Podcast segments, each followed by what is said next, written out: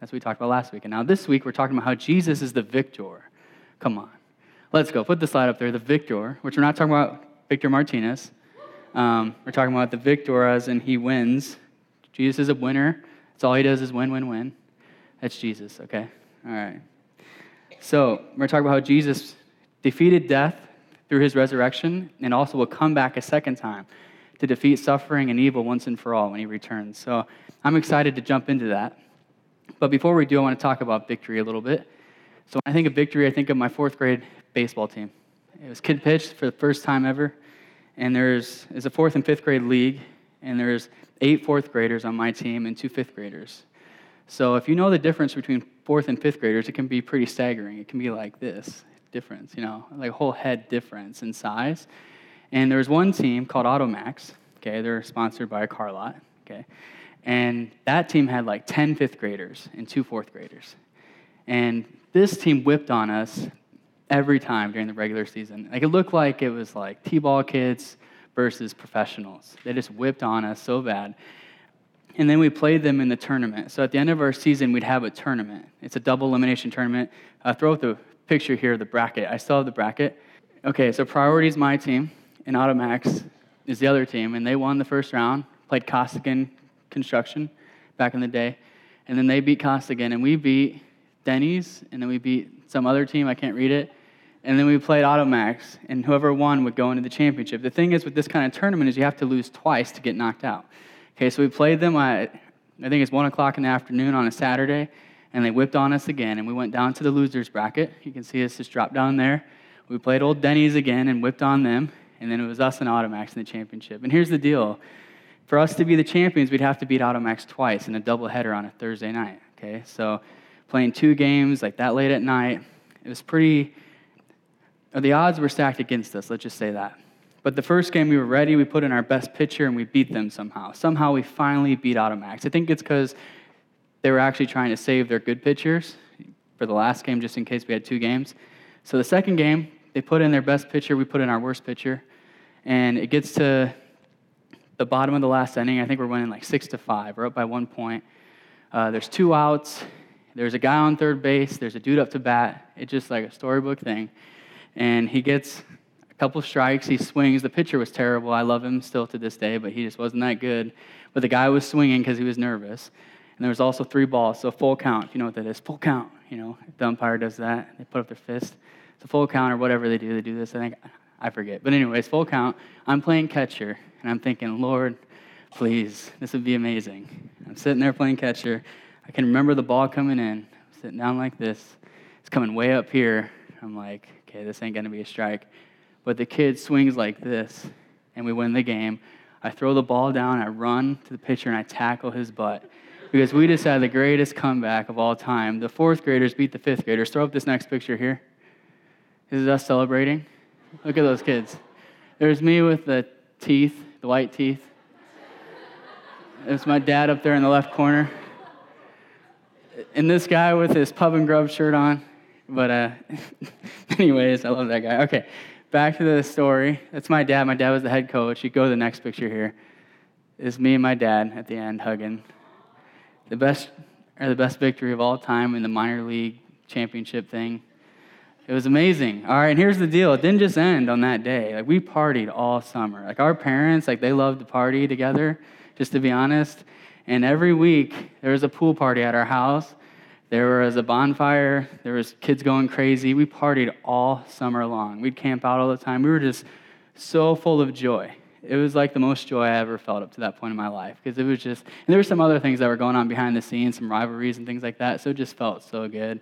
There was even some rivalries between parents, some parents who were related to each other from different teams that had a bad past. Okay, so just things like that went into it, but we were pumped. And here's the deal when I look back on that story, I can't help but think, or just I, or if I had not experienced or the loss and the sadness of losing those first three games against them, I don't think the victory at the end would have been as sweet. Like if we would have been in the winners bracket, just spanking everybody. Actually, the next year we went undefeated because we were all fifth graders, and it wasn't that much fun to be honest because we are winning every single game.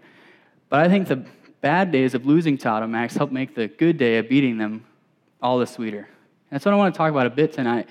See, the deal is with life is we're going to face some hard times. Each of you have come in here tonight and you have tasted bitterness. You've tasted hard times. You've seen suffering and you've seen sadness. And it can be hard to live this life. But I believe that God has a season for everything. Ecclesiastes chapter 3, 1 through 4 says this it says, For everything there's a season and a time for every matter under heaven a time to be born and a time to die, a time to plant and a time to pluck up what's planted, a time to kill and a time to heal. Don't kill anybody, but a time to break down and a time to build up, a time to weep and a time to laugh, a time to mourn and a time to dance. So in this life, there's going to be birth, there's going to be death, there's going to be times of planting, there's going to be times of plucking up, times of killing and times of healing, times of breaking down, times of being built up, times of weeping. That's going to happen in life. You're going to weep. That will come. There'll be a, this time that you face at some point where you just weep. You can't find anything in you to have joy. You just weep. And there's going to be times also of laughter. Think of weddings, how much fun those are. Times of joy, times of dancing. Life gives us both good and bad times. And I believe that God doesn't cause the bad times, but I do believe also, despite the fact that He doesn't cause them, that God still uses our bad times for our good. I believe that God actually leverages our bad times for our growth. And God uses them to help us understand the good times, to truly taste how good the good times are. So we've all went through hard times in this place. We've known grief. You know, I think every person in this room has probably known grief to some extent. We've uh, seen pain. We've felt pain. We've known betrayal maybe in this place. We have known loss. We've known dashed hopes. You've had hopes for things and it didn't work out the way that you thought it would. You've been disappointed. But the thing we can take heart in, just as the song said, and I didn't plan that, but it just worked out. But the second song talks about how we can take heart because Jesus overcomes. Because Jesus is the overcomer. And at the last day, Jesus will come back and he will set all things right. Jesus is the victor. Jesus knew that there would be hard times, but he also promised that and that at the very end he would overcome death. It says in John 16 33, it says, I have said these things or things to you that in me you may have peace in the hard times. He doesn't say that, but I'm throwing that in there. In the world you have tribulation, but take heart because I have overcome the world. Jesus has overcome the world. So tonight we're going to look at how Jesus is victorious in and through our suffering and how he will put all suffering and death to rest at the last day. So, the main idea tonight is this if you're taking notes Jesus is the greatest of all time because he's victorious over death, suffering, and evil. And we're going to look at John 11 today. So, if you want to turn there, you can. Otherwise, it's on the screen. I think it's fun to look in the Bible. Like, guys, bring your Bibles. It's fun. You look in there, you can see if I'm telling the truth. Like, you know, preachers can take things out of context if you're not looking at the scripture, okay? Just saying. Like, I could be taking something completely out of the place it should be and trying to make it into something. So I'm just encouraging you, if you want to bring a Bible, you can do that. But as I just guilted you, now I'm going to pray. All right, let's pray. Jesus, we thank you for your presence tonight. We thank you for your word. We thank you for John 11, this incredible chapter that shows your victorious nature. And God, I pray tonight that each of us would be encouraged in this place. God, I pray that each of us would know that you're an overcomer and that through you we can overcome as well. So, God, we love you and we thank you. I just pray that your spirit would do his work in this place. In Jesus' name, amen. All right. So the Gospel of John is just that. It's a gospel. Okay, so the Gospel of John is one of the four historical records we have of Jesus' life, and they're authoritative. Uh, or so we know they're true. And the other three Gospels are Matthew, Mark, and Luke. In the Gospel of John, we talked about this the first week of it, but it records some really incredible miracles that Jesus does. You know, we looked at John chapter 5, and in that chapter, Jesus comes to this man who's been invalid, and I'm still not sure what that means, to be honest, but it was bad. For 38 years, he's sitting by this pool, and he thinks if he can be put in the pool, then he'll be healed. Jesus comes after 38 years and says, Get up your or says, Get up, take up your bed, and walk. And the man walks. It's incredible. And then Jesus walks on water. You know, Jesus turns water into wine. Uh, Jesus heals a man born blind. There's some truly incredible miracles, but I think the most incredible miracle in the Gospel of John is found in John 11, where Jesus actually raises a dead man named Lazarus. And in the opening verses of this chapter, we see that there's two sisters, Mary and Martha, and they're uh, just Lazarus's sisters. And, and Jesus was actually friends with these three. And they had asked Jesus to come and to heal their brother because they knew he was going to die. And they said, Jesus, if you come, we know if you touch him, then he can be healed. We've seen you do that. But Jesus says, No, I'm going to take my time because I want you to see the glory of God. So Jesus doesn't come, he lets him die. And then in verse 17, we see uh, just what uh, Jesus is planning to do. So Jesus comes, and this is what it says in verse 17. It says, Now when Jesus came, he found Lazarus had already been in the tomb for four days. And Bethany was near Jerusalem, just about two miles off.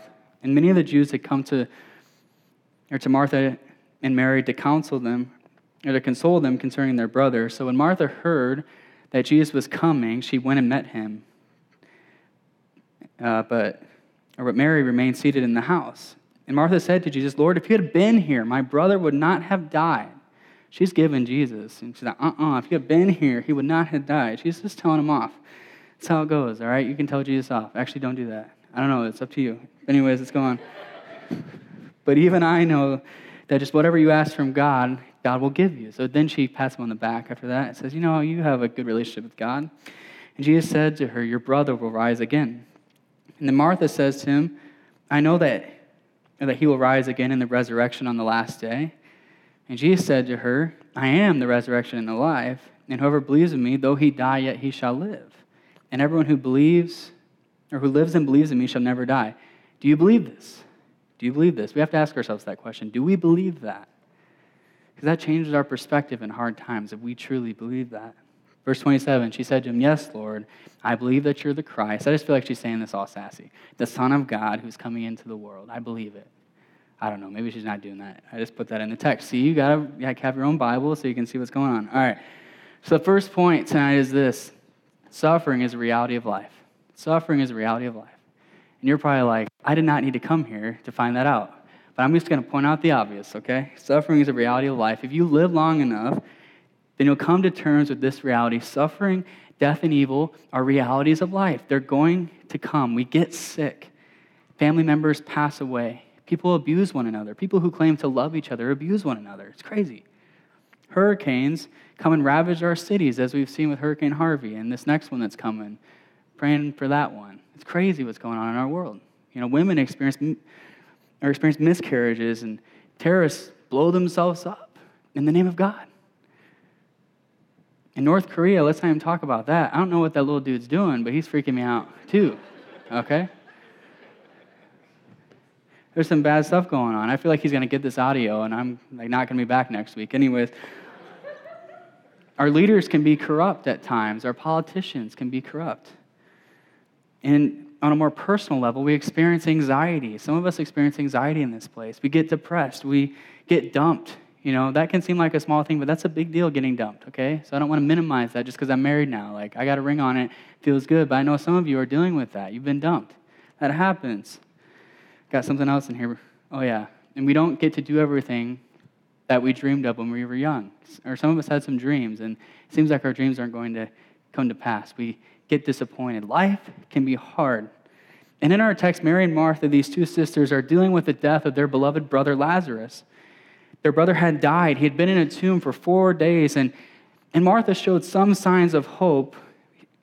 Or she said that she knew that on the last day that God would raise her brother up, and she even acknowledged Jesus' ability to raise him in that moment.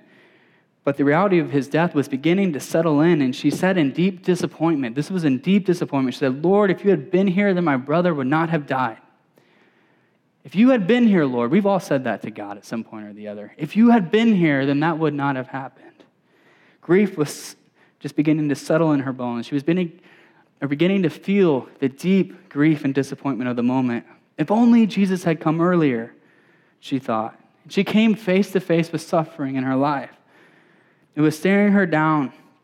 And she even tried to encourage herself. She's like, Yeah, on the last day, you'll raise people up. She's trying to encourage herself, but despite her pure efforts, she just can't seem to be encouraged. If you live long enough, you'll experience what she experienced on that day that intense grief and disappointment.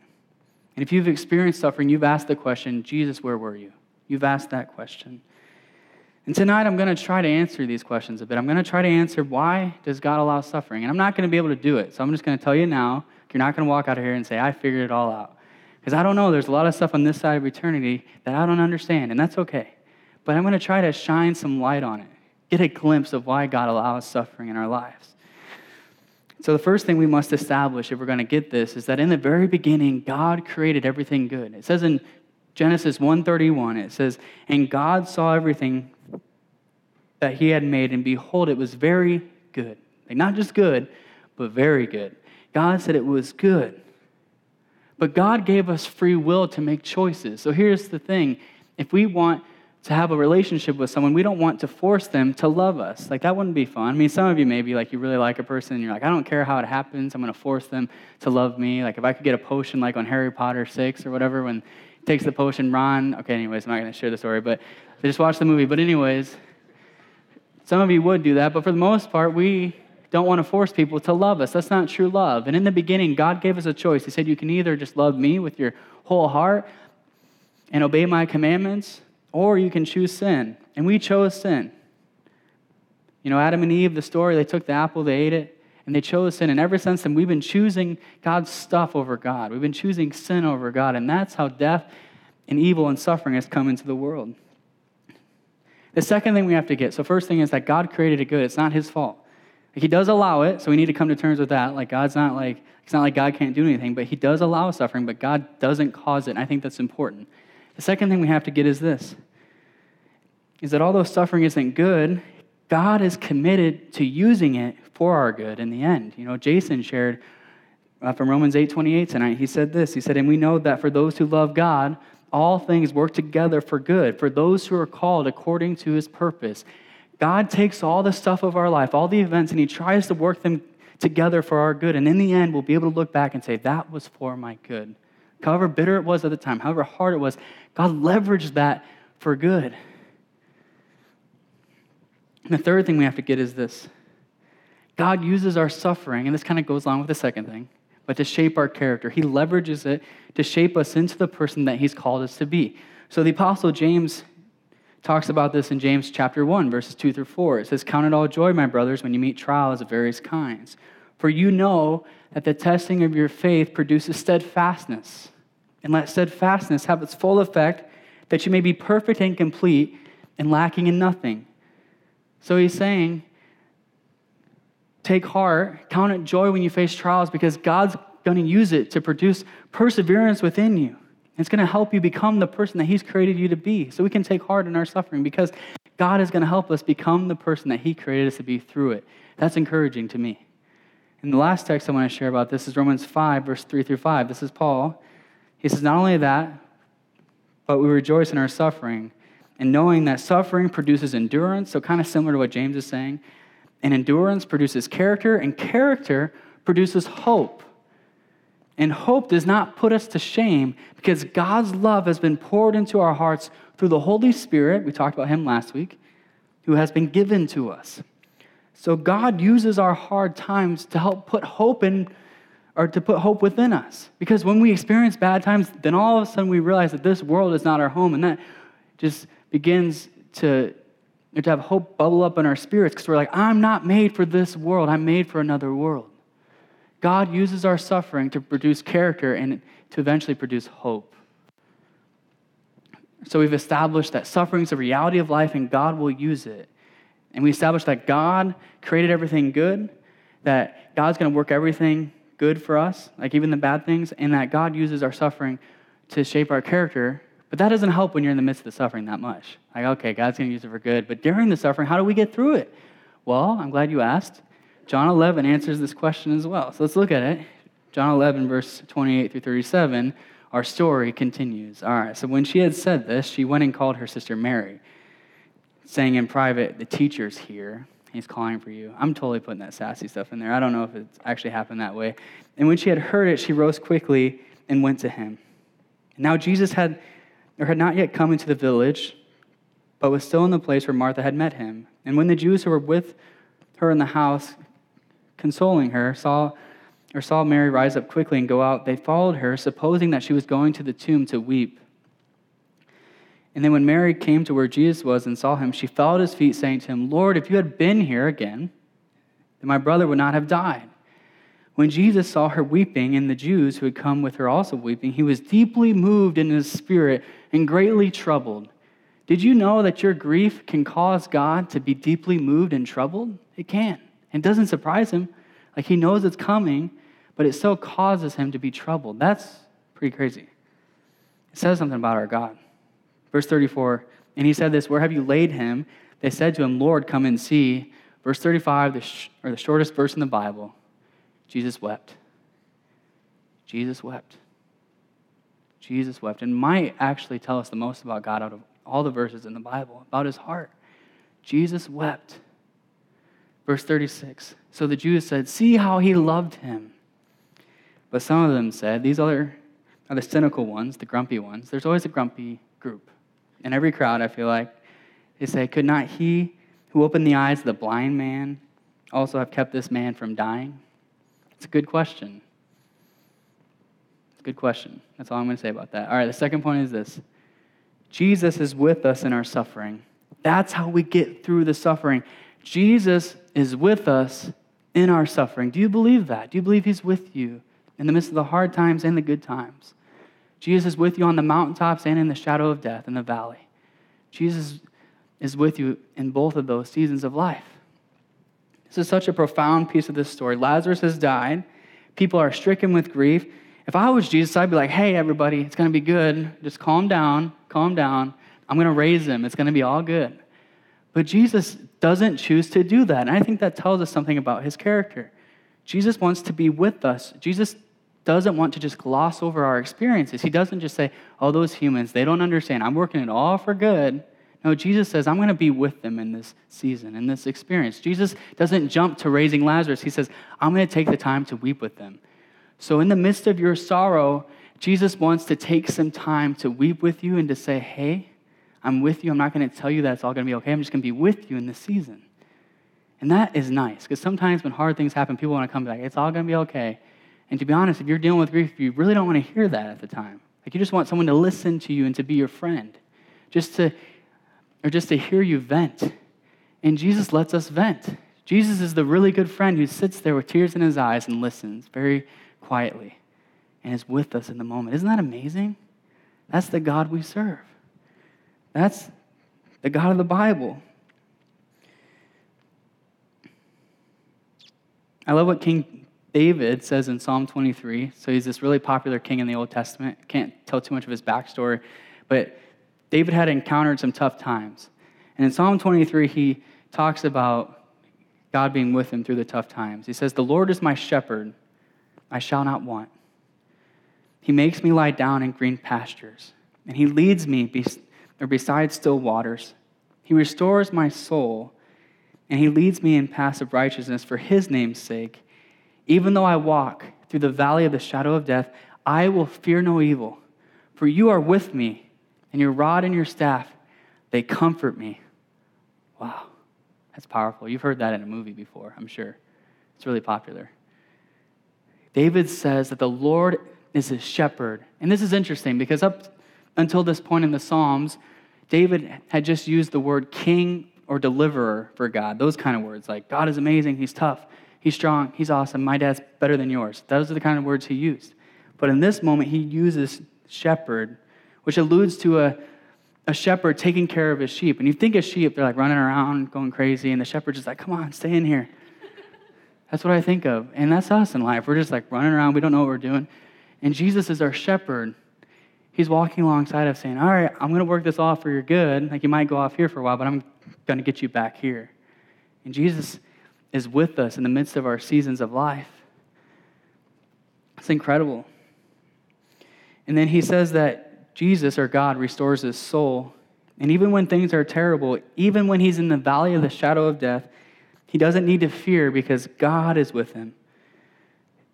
This is the posture of Jesus towards us when we're walking through the valley of the shadow of death. So, when you experience a breakup, when you wrestle with the giant of anxiety, when you lose a loved one, when you get abused by someone you love, Jesus walks through the fire with you as your shepherd. He comforts you. He may not always prevent it. And I don't know why he doesn't always prevent it. I don't. I can't answer that tonight.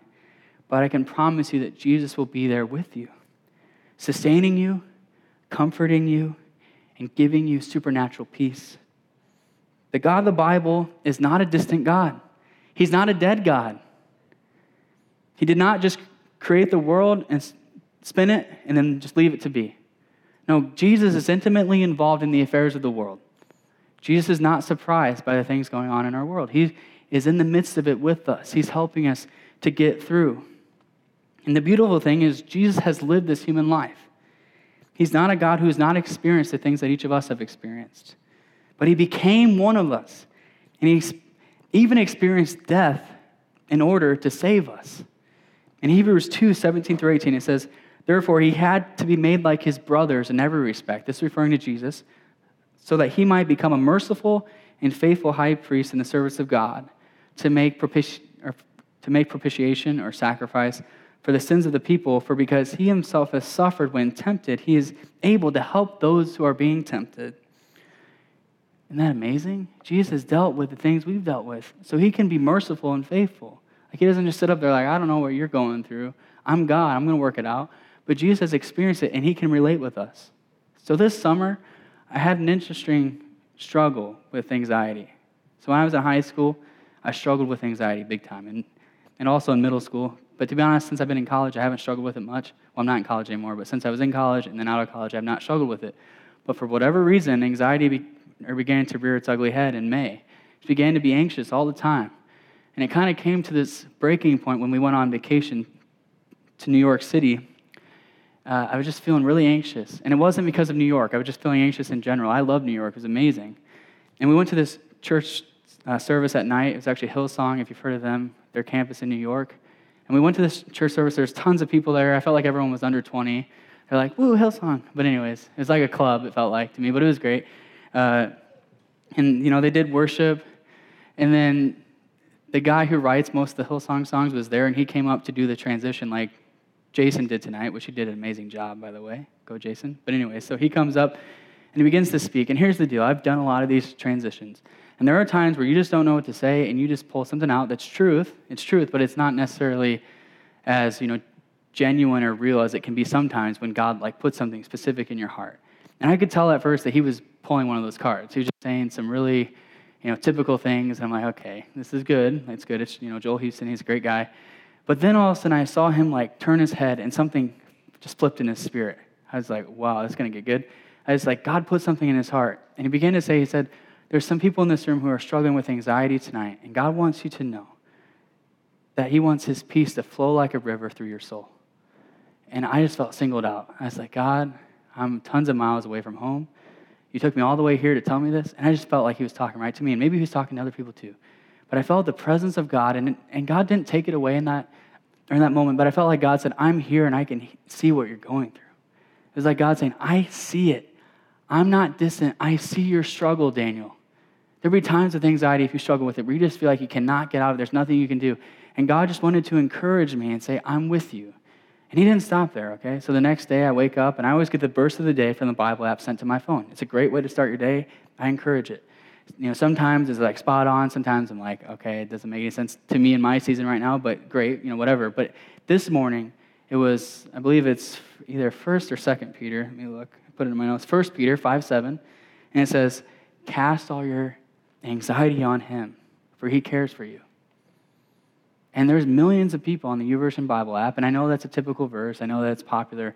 But that's not a coincidence that I would go to some church service in Hillsong, New York, and then the next morning it'd be the verse of the day. God was trying to speak to me and trying to say, He's probably speaking to more people as well, but trying to tell me, Daniel, I'm with you. God sees. God sees your life. He's not surprised. He's not distant. He knows what you're going through. God is aware, and He's trying to speak to you. But sometimes we just have to open up our ears and to listen. God is trying to speak to you in your hard times. God is trying to speak to you. In my hard times, I'm closest to Jesus. That's what I've learned. There's been some hard times recently for me, and I feel like I'm closer to Jesus than ever before. God is especially near to us in our hard times. We need to get that in this place. God's with you, He's not distant. But God doesn't want us just to know that suffering is a reality. He doesn't want us just to know that He's going to be with us, but He also wants to know that He's going to kick some butt. Okay? Jesus is the victor. He will defeat death, sin, hell, and the grave on the last day. And he already has defeated it through his resurrection. God wants us to know that and to have hope, to be a people who burst with hope because He will be victorious over death. Death will not have the final word, suffering will not have the final word. God wants us to know that, and our story ends that way. So let's read it John 11, verses 38 through 44. Then Jesus, deeply moved again, I feel like this time it's more of a ticked off at death. Like he's deeply moved, like, Death, you are not going to have the final word today. Comes to the tomb, it's a cave, and a, and a stone was laying against it. And Jesus said, Take away the stone. And Martha, the sister of the dead man, said to him, Lord, by this time there'll be an odor, for he's been dead for four days. That's nasty. All right. Jesus said to her, Did I not tell you that if you believed, you would see the glory of God? Some of us need to believe in this place. We need to believe. We need to have faith that God will move. Verse 41 So they took away the stone, and Jesus lifted up his eyes and said, Father, I thank you that you've heard me. I knew that you always hear me, but I said this on account of the people standing around, that they may believe that you sent me. And when he had said these things, he cries out with a loud voice, Lazarus, come out. He shouted a lot louder than that, I'm just saying. Jesus screaming, Lazarus, come out of that tomb. And the man who had died came out. He's like a mummy, okay? His hands and feet are bound with linen strips, and his face wrapped with a cloth. And Jesus said, Unbind him and let him go. How powerful is that? That's the God we serve. That God, the God of the Bible, is still alive today. He can bring life to your dead situations. Do you believe that in this place? Do you believe that? Do you just read this as fun stories, or do you know that the God who's in these scriptures is the same God who lives today. Do you believe that? Do you believe God is the same God who's in the scriptures? Because if you do, it's going to change the way you pray, it's going to change the way you live your life. God has called us to read these stories and to believe that they're true and to see them happen in our own life. And I've seen God's victory over death in my own life. So the third point is this Jesus is the victor over suffering. The story of Lazarus shows us that suffering will not have the last word. Evil will not have the last word. And racism will not have the last word. Terrorism will not have the last word. Grief will not have the last word. And loss will not have the last word. Death will not have the final word, not in God's kingdom. Jesus is and he will be victorious over suffering. On the last day, he will shout to our dead bodies, literally. Like our dead bodies will rise on the last day. That's what the scriptures say. He'll shout to our dead bodies, come out and will rise up from the grave. And God will separate us by those who have put it or put our faith in him and by those who have not. And those who have put their faith in Jesus are going to be with him for eternity. When Jesus died and rose again, he declared victory over death and suffering. He took the sting out of death and suffering and declared that death will not have the final word. I love 1 Corinthians 15. It talks about the resurrection of Jesus and how it applies to our life. Verse 55 through 57 says this O death, where is your victory? O death, where is your sting? The sting of death is sin, and the power of sin is the law. But thanks be to God who gives us the victory through our Lord Jesus Christ. And earlier in this chapter, the Apostle Paul talks about how Jesus' resurrection is what guarantees our future resurrection, as I talked about. Jesus' resurrection guarantees our victory on the last day. So when Jesus just rose from the dead, he did not only personally defeat death, but he also secured our future victory over death. Come on, somebody. We're going to defeat death on the last day. If we put our hope in Jesus, we can have confidence that we're going to have eternal life and be with God forever. But until then, because we're not there yet, we could be soon, who knows? But until then, until the last day, we will still experience suffering. And we're living in this age of the already not yet. That's what theologians call it. It's the already because Jesus has already died on the cross and rose from the dead, and now we can have relationship with God through putting our faith in Him. So the kingdom of God has already come in that sense, but it's not yet because Jesus still has to come back to defeat death once and for all and to set the whole world right. He has to come back a second time. So we're in this stage of already not yet. In the last book of the Bible, or the book of Revelation, the author John, who also wrote the Gospel of John, kind of cool, prophesies what the last day will be like when Jesus defeats death and suffering once and for all. It's Revelation 21, 3 through 5. It says, And I heard a loud voice from the throne. Jesus likes to yell, okay, I'm just saying, saying, Behold, I don't know this, yeah, so, anyways, behold, the dwelling place of God is with man, and he will dwell with them, and they will be his people, and God Himself will be with them as their God, and He will wipe away every tear from their eyes, and death shall be no more, and neither shall there be mourning, nor crying, or pain, for the former things have passed away. And He who was seated on the throne said, Behold, I'm making all things new. Also, He said, Write this down, for these words are trustworthy and true. So we can take heart because death and suffering will not have the last word. Jesus defeated death, sin, hell, and the grave on the cross and when he rose from the dead. And in the end, in the age of Revelation, at the end here, we're going to experience a world without suffering and death. And death will lose its sting once and for all when Christ raises us from the dead to be with him for eternity. And Jesus will wipe away every tear. He will just eradicate death and mourning and weeping and crying and pain, and he will make everything new. So, with that said, Jesus did not just die on the cross to forgive you. Jesus did not just die on the cross to deliver you, but Jesus also died on the cross and rose from the dead to guarantee that death will not have the final word and to secure a future for us with Him. So, as we started today with John 16 33, I think it'd be appropriate to read it again. Jesus says this He said, I've said these things to, or to you that in me you may have peace. In the world you have tribu- tribulation, but take heart, for I have overcome the world.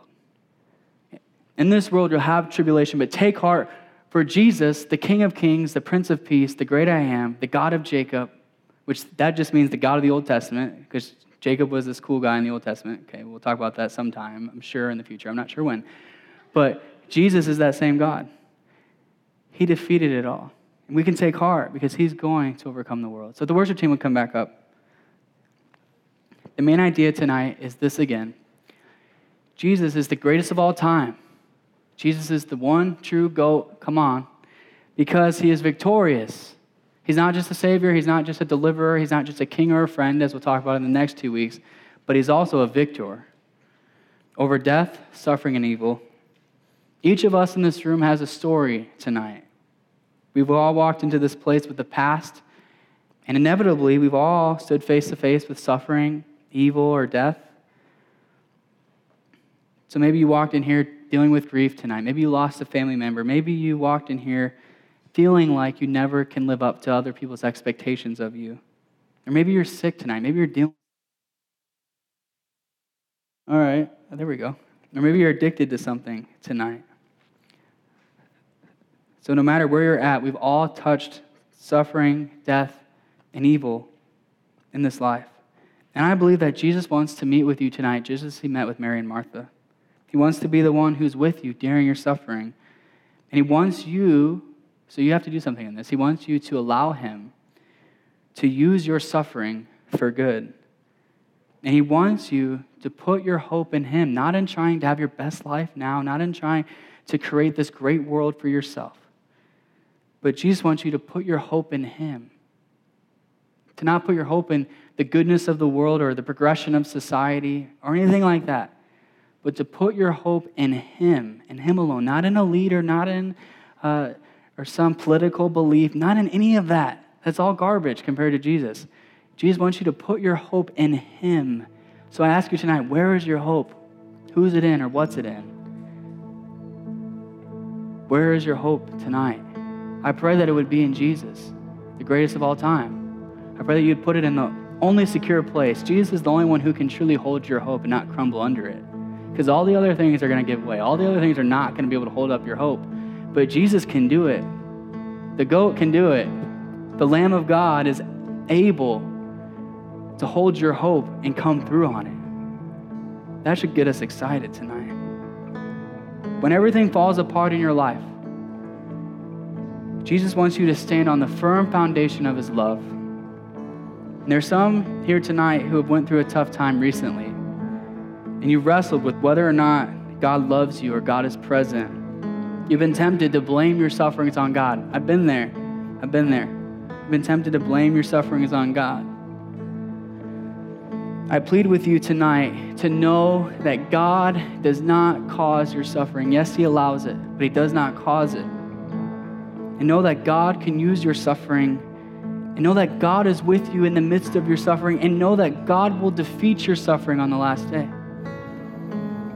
And there's others tonight who walked in here and you do not have a relationship with Jesus and you've been putting your hope in all the wrong things. You've been putting or putting your hope in academic achievement, putting your hope in popularity, putting your hope in just getting the best wife or best husband or best girlfriend or boyfriend. You put your hope in having all the great friends. You put your hope in your political belief. You hope your party will win. And if your party wins, then everything's going to be okay. You put your hope in that place. But here's the reality my party's won before and it's lost before, and neither time works out that well, okay?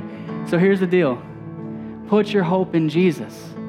Stop putting your hope in other things. Jesus is the only one who can really hold up your hope. So I'm asking you tonight, if you're not a follower of Jesus, I'm asking you tonight to put your faith in the greatest of all time. I'm asking you bluntly, saying, put your faith in Jesus because that's the only one. Jesus is the only one who can sustain your hope. Jesus is the only one who's going to come through. Because if you don't put your hope in Jesus, we're all going to die. Jesus is the only one who can defeat death. He's the only one who can or can actually come and redeem your suffering. There's no other place that can redeem your suffering in this world. There's no other place, only Jesus. So tonight, put your faith in Jesus. I'm challenging you to do that. Put all your hope in Him, put everything on Him. So if you would stand in this place.